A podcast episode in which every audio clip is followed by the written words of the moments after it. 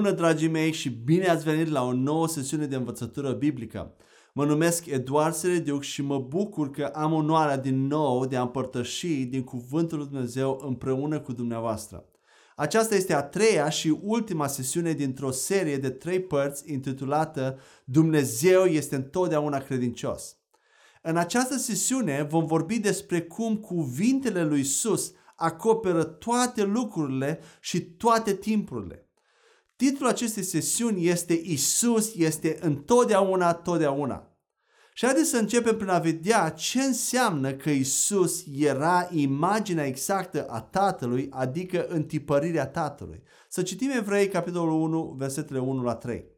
Dumnezeu care în multe dăți și în diferite feluri le-a vorbit odinioară părinților prin profeți, în aceste zile de pe urmă ne-a vorbit prin Fiul Său, pe care l-a pus moștenitor a toate, prin care a și făcut lumile, care fiind strălucirea gloriei Lui și întipărirea persoanei Lui și susținând toate prin cuvântul puterii Lui, după ce a făcut prin El însuși curățarea păcatelor noastre, s-a așezat la dreapta maestății în înălțime.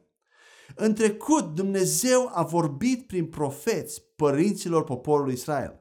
Însă acum, în aceste vremuri din urmă, de la nașterea lui Isus încoace, El ne-a vorbit prin Fiul Său. Și Matei 5 cu 17 ne spune că Isus a împlinit legea și profeții, adică toate profețiile din Vechiul Testament, iar Luca 16 cu 16 ne spune că legea și prorocii au ținut până la Ioan.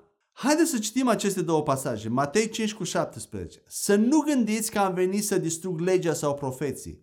Nu am venit să distrug, ci să împlinesc. Și Luca 16 cu 16, legea și profeții au ținut până la Ioan. De atunci, împărăția lui Dumnezeu se predică și fiecare se înghesuie să intre în ea. Așa că va trebui să reevaluăm așa zisele referințe la vremurile din urmă pe care le găsim în cărțile prorocilor ca Ezechiel și Daniel, pentru că ele nu prea au cum să se refere la vremea sfârșitului din moment ce au fost toate împlinite în Isus. Profeții au vorbit poporului Israel despre Isus și venirea lui. Isus este ultima revelație, iar legea împreună cu prorocii și tot Vechiul Testament trebuie interpretată prin prisma lui Isus, pentru că El este întipărirea persoanei Tatălui.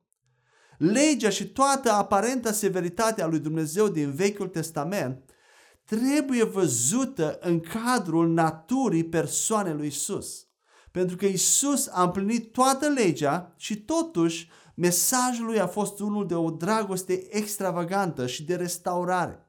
De exemplu, când a fost confruntat de farisei cu femeia prinsă în adulter, poate vă aduceți aminte, conform legii, ea trebuia omorâtă cu pietre. Însă Isus, datorită dragostei sale, a găsit o modalitate de a o salva de la moarte fără să încalce legea. Apoi Adam și Eva, ei puteau fi lăsați să moară veșnic după ce au mâncat din, popul, din pomul interzis. Că doar așa a spus Dumnezeu, nu e așa că se va întâmpla. Însă Dumnezeu, datorită dragostei sale infinite, a găsit o cale foarte costisitoare, ce drept, de a salva omenirea de la moartea veșnică fără ca să-și încalce propriul cuvânt. Mai mult decât atât, faptul că Copilașii erau atrași de Isus și le plăcea să stea în prezența Lui. Ne vorbește volume despre ce fel de persoană era Isus, care reprezenta exact natura Tatălui însuși. Copiii, dacă știți, simt intuitiv când o persoană este plină de dragoste față de ei. Când s-a mâniat Isus în timpul vieții sale de obicei sau, sau s-a tulburat? Doar atunci când a intrat în contact cu farisei și saducheii cei care predicau un Dumnezeu aspru cu păcatul, cei care predicau mereu păcatul și sfințirea și sfințenia. Aceasta nu înseamnă că Isus a minimalizat gravitatea păcatului și necesitatea sfințirii. Nu, deloc. Ci doar El a prioritizat dragostea față de persoană și restaurarea ei în locul pedepsei. Când dorim să discutăm ceva mai delicat cu o persoană, mai ales dacă trebuie să aducem o corectare, nu e așa că preferăm să vorbim față în față decât în scris? Oare de ce? Pentru că dorim ca persoana respectivă să simtă din vocea noastră atitudinea cu care spunem acest, acele cuvinte, emoțiile emanate.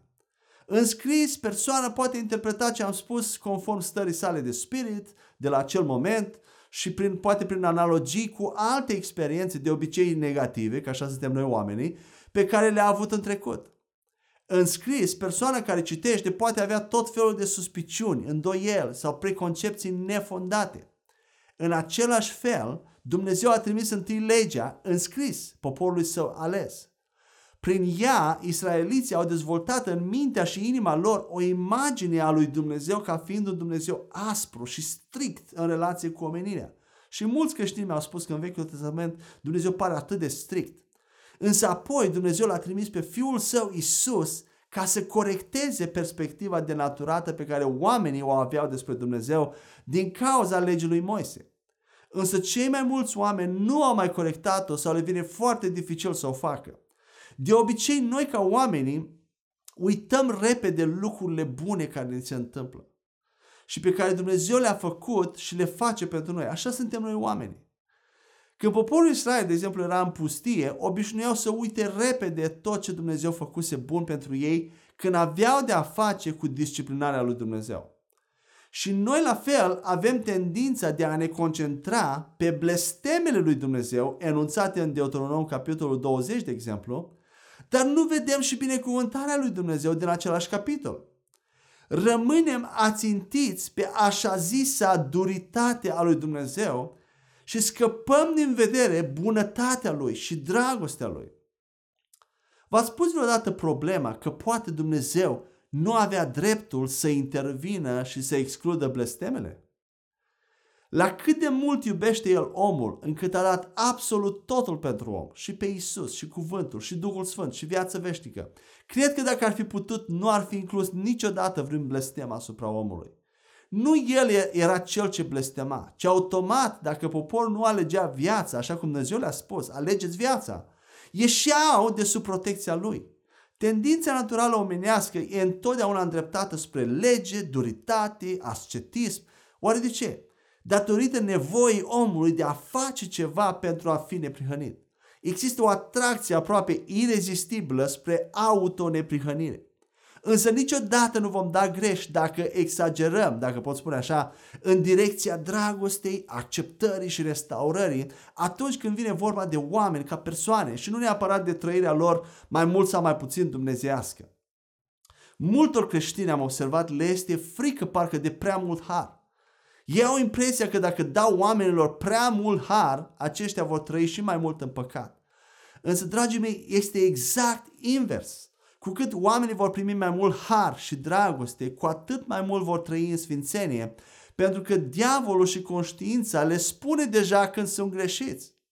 Cei mai mulți creștini nu-și dau seama ce greu este de fapt să trăiești în superhar sau hiperhar, dacă pot spune așa.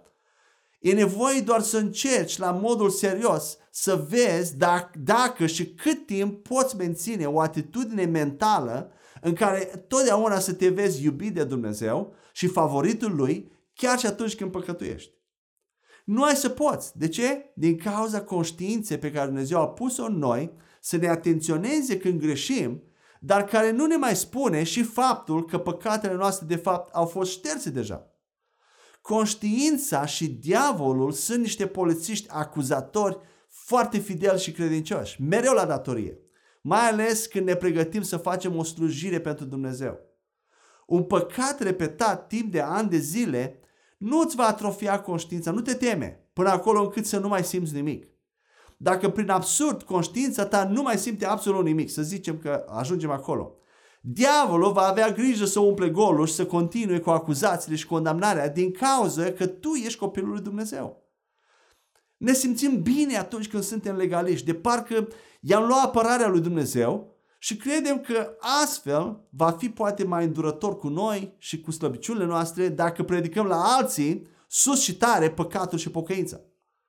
Isus este strălucirea gloriei Tatălui, culmea naturii Tatălui, dacă pot spune așa, și întipărirea persoanei sale. Cuvântul întipărire vine de la grecescul caracter, care înseamnă gravură sau unealtă de cioplit, amprentă sau imprimeu.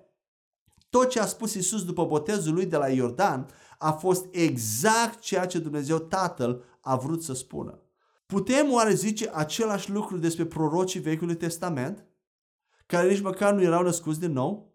Nu, deloc. Poate Samuel s-a apropiat cel mai mult de Isus, pentru că Biblia spune că niciunul din cuvintele lui nu au căzut la pământ, ci au fost împlinite.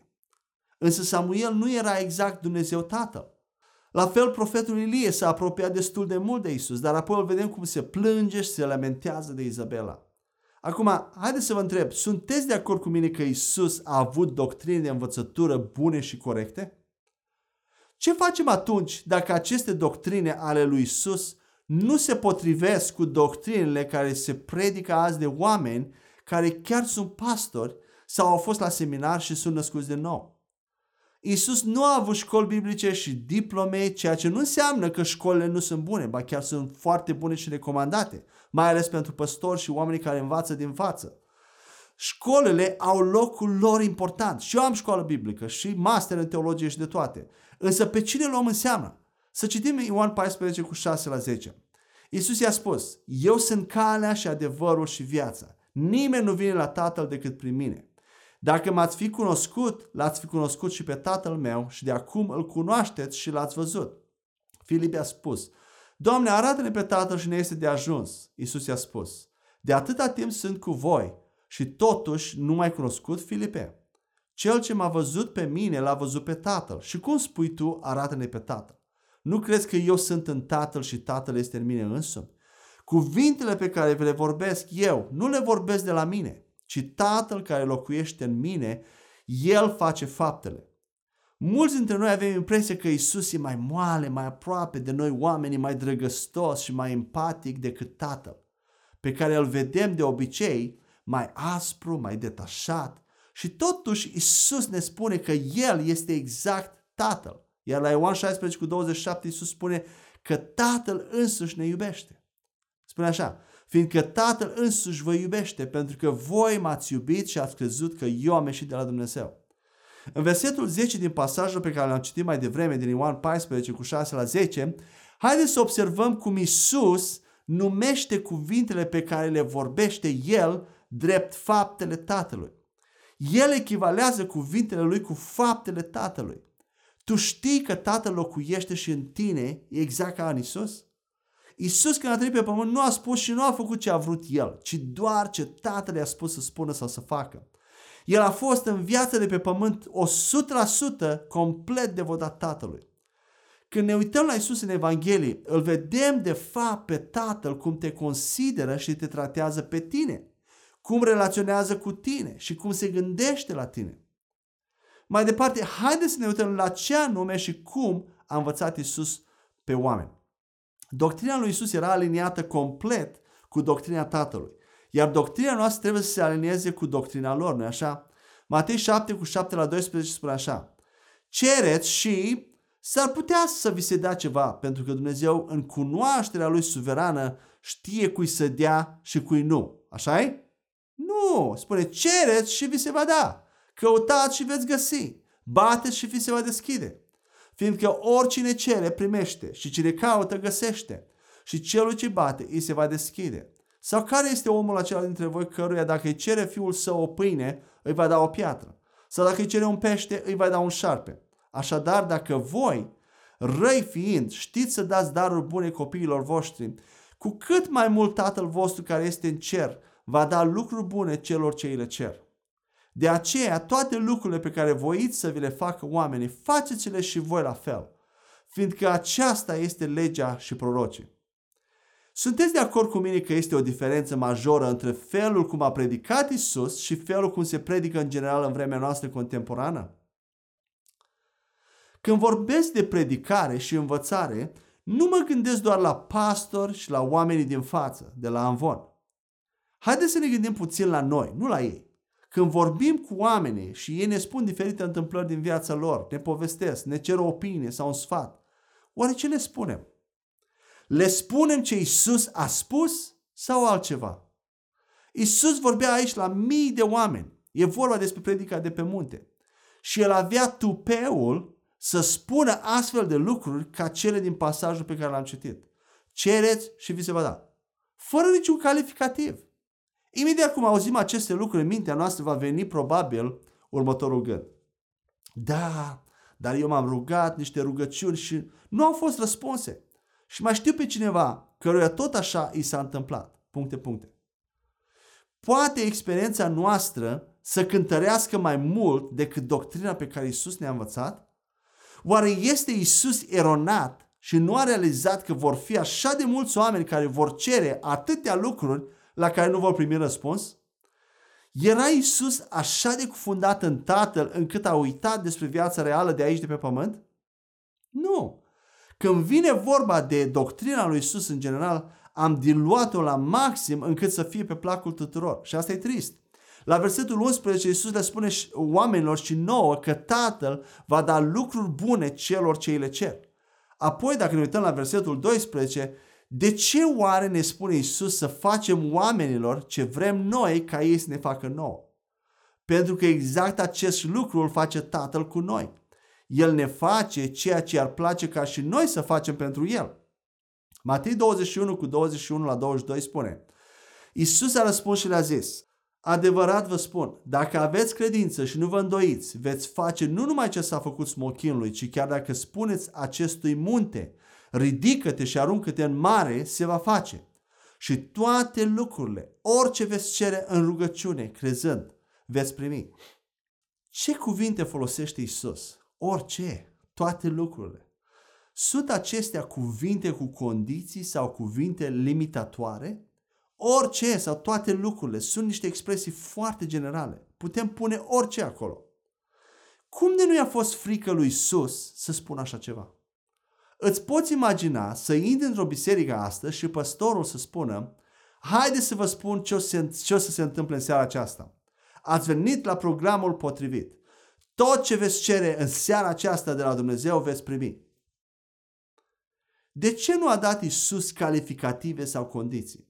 A zis el cumva, acum stați, nu vă luați în cap că, po- că puteți să cereți chiar orice. Stați, stați, stați să vă spun exact condițiile în care funcționează ce am spus. A spus el așa ceva? De exemplu, când vedem o reclamă cu o ofertă super avantajoasă pentru noi, nu e așa că imediat ne așteptăm ca undeva în partea de jos a reclamei să scrie cu un scris foarte mic condițiile necesare pentru a ne califica să primim acea ofertă? Și de cele mai multe ori nu ne încadrăm. Din cauza aceasta, ne-am obișnuit să transferăm același, gând de, același fel de gândire și în relația noastră cu Dumnezeu. Da, Dumnezeu ne dă lucruri bune și El zice că ne va da orice cerem, dar nu e, nu e chiar așa. Pentru că vedem clar că nu se întâmplă așa pe teren. El trebuie să aibă niște condiții de sfințenie, de rugăciune, de post, etc. Însă Isus nu a fost așa.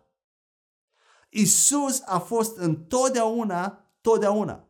El niciodată nu a vorbit despre lucruri și rugăciuni pe care Dumnezeu nu vroia să le răspundă.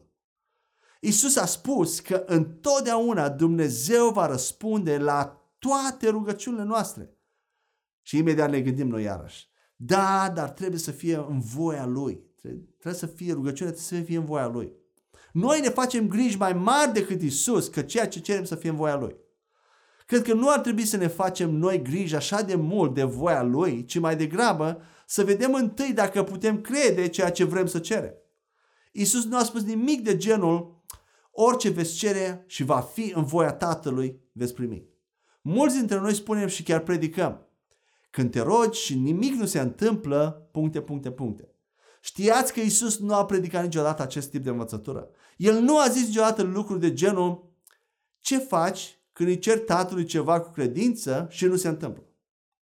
Credința lucrează mereu. În Matei 17, când ucenicii nu au putut să elibereze pe cineva și l-au întrebat pe Isus de ce ei nu au putut, ce le-a spus Isus?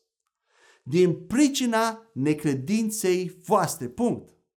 Numai că ei au crezut că au manifestat credință din moment ce au încercat să elibereze persoana, nu-i așa?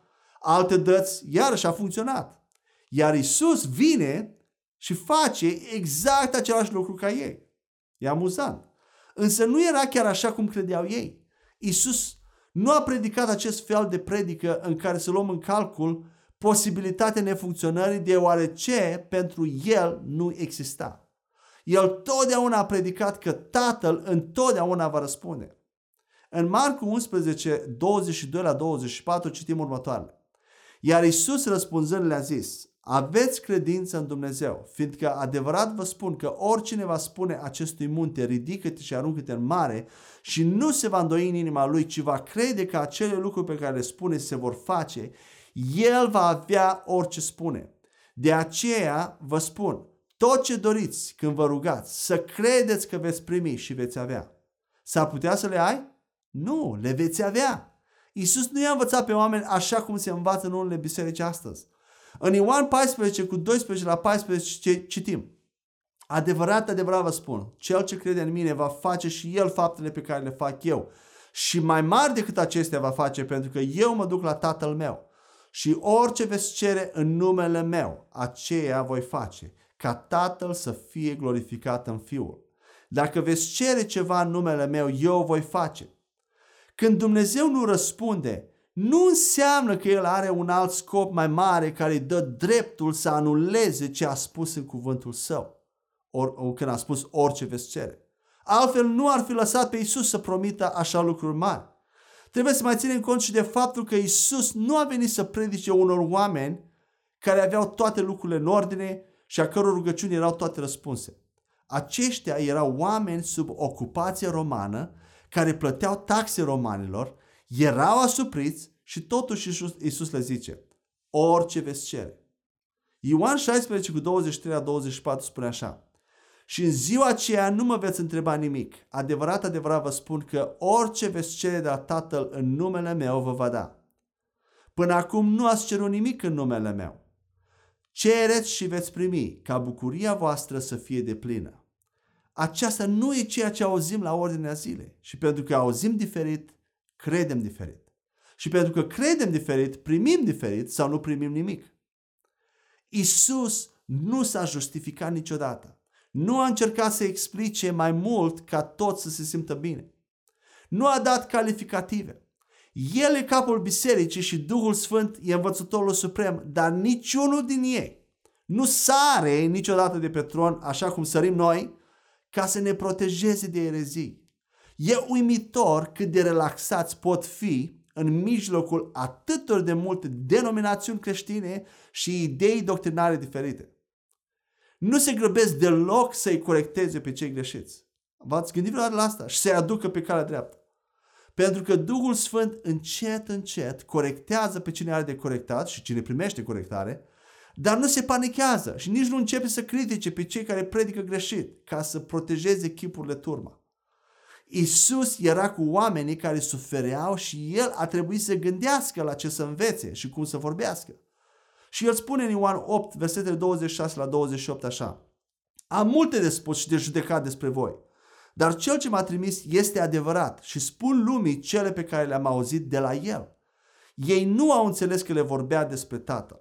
Atunci Isus le-a spus, când veți fi ridicat pe Fiul omului, atunci veți ști că eu sunt El și că nu fac nimic de la mine însumi, ci așa cum a învățat Tatăl meu, acestea vorbesc și cel ce m-a trimis este cu mine. Tatăl nu m-a lăsat singur, pentru că totdeauna eu fac cele plăcute lui.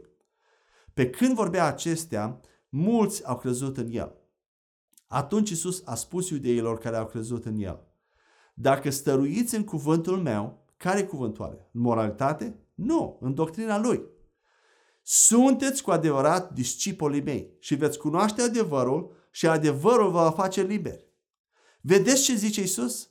El zice că și el avea multe de spus și deci le cade la el. Dar s-a abținut. A vorbit doar ce a auzit de la Tatăl. Isus nu a vorbit tot ce îi venea să spună sau să judece. Vă dați seama de câtă disciplină avem nevoie să nu ne apucăm să consolăm pe toată lumea, să-i facem să se simtă bine, ci doar să zicem ce spune Dumnezeu? Isus a refuzat să adauge mai multe cuvinte și să explice și să dea justificări. La versetul 27 vedem că ei nu au înțeles. Nu e comun acest lucru azi? Oare cu percepția lui în Duhul nu și-a dat seama Isus că ei nu au înțeles? Păi da, sigur că da. Și totuși, el nu dă mai multe explicații. Apoi, în versetul 28, vedem un alt lucru interesant, că Isus a avut nevoie să fie învățat de Tatăl. El nu era omniscient pe pământ, pentru că și-a lăsat acea abilitate în urmă. În Ioan 7 cu 16 la 18 citim, Isus le-a răspuns și a zis, Doctrina mea nu este a mea, ci a celui care m-a trimis. Dacă cineva voiește să facă voia lui, va cunoaște despre doctrina aceasta dacă este din Dumnezeu sau dacă eu vorbesc de la mine însumi. Cine vorbește de la el însuși caută propria lui glorie. Dar cine caută gloria celui ce l-a trimis, acela este adevărat și în el nu este nedreptate. Doctrina lui Isus nu se baza pe cei 30 de ani ai lui de experiență de viață. La 30 de ani el era un tinerel. Dar din cauza filmelor pe care ne, le, la care ne uităm, avem impresia că era un bărbat foarte matur și înaintat în vârstă. Și cu barbă și foarte matur. Da, vedea și el experiențele oamenilor, dar el a primit o doctrină de la tatăl care nu se baza pe experiențele oamenilor. Persoana care vorbește altceva decât Isus caută propria lui glorie și propria reputație. Cum voi arăta eu dacă vorbesc mare și tare și nimic nu se întâmplă? Va mai veni cineva la biserică? Poate mă vor ridiculiza la muncă. Însă ce este cel mai important este să predicăm ceea ce a predicat și Isus, chiar dacă uneori reputația noastră este în joc. Cuvântul lui Dumnezeu nu va cădea la pământ. Sper că ați fost binecuvântați de acest mesaj și mă rog ca Dumnezeu să vă binecuvinteze și să vă dea din ce în ce mai multă revelație din cuvântul Său în cunoașterea Lui. Amin.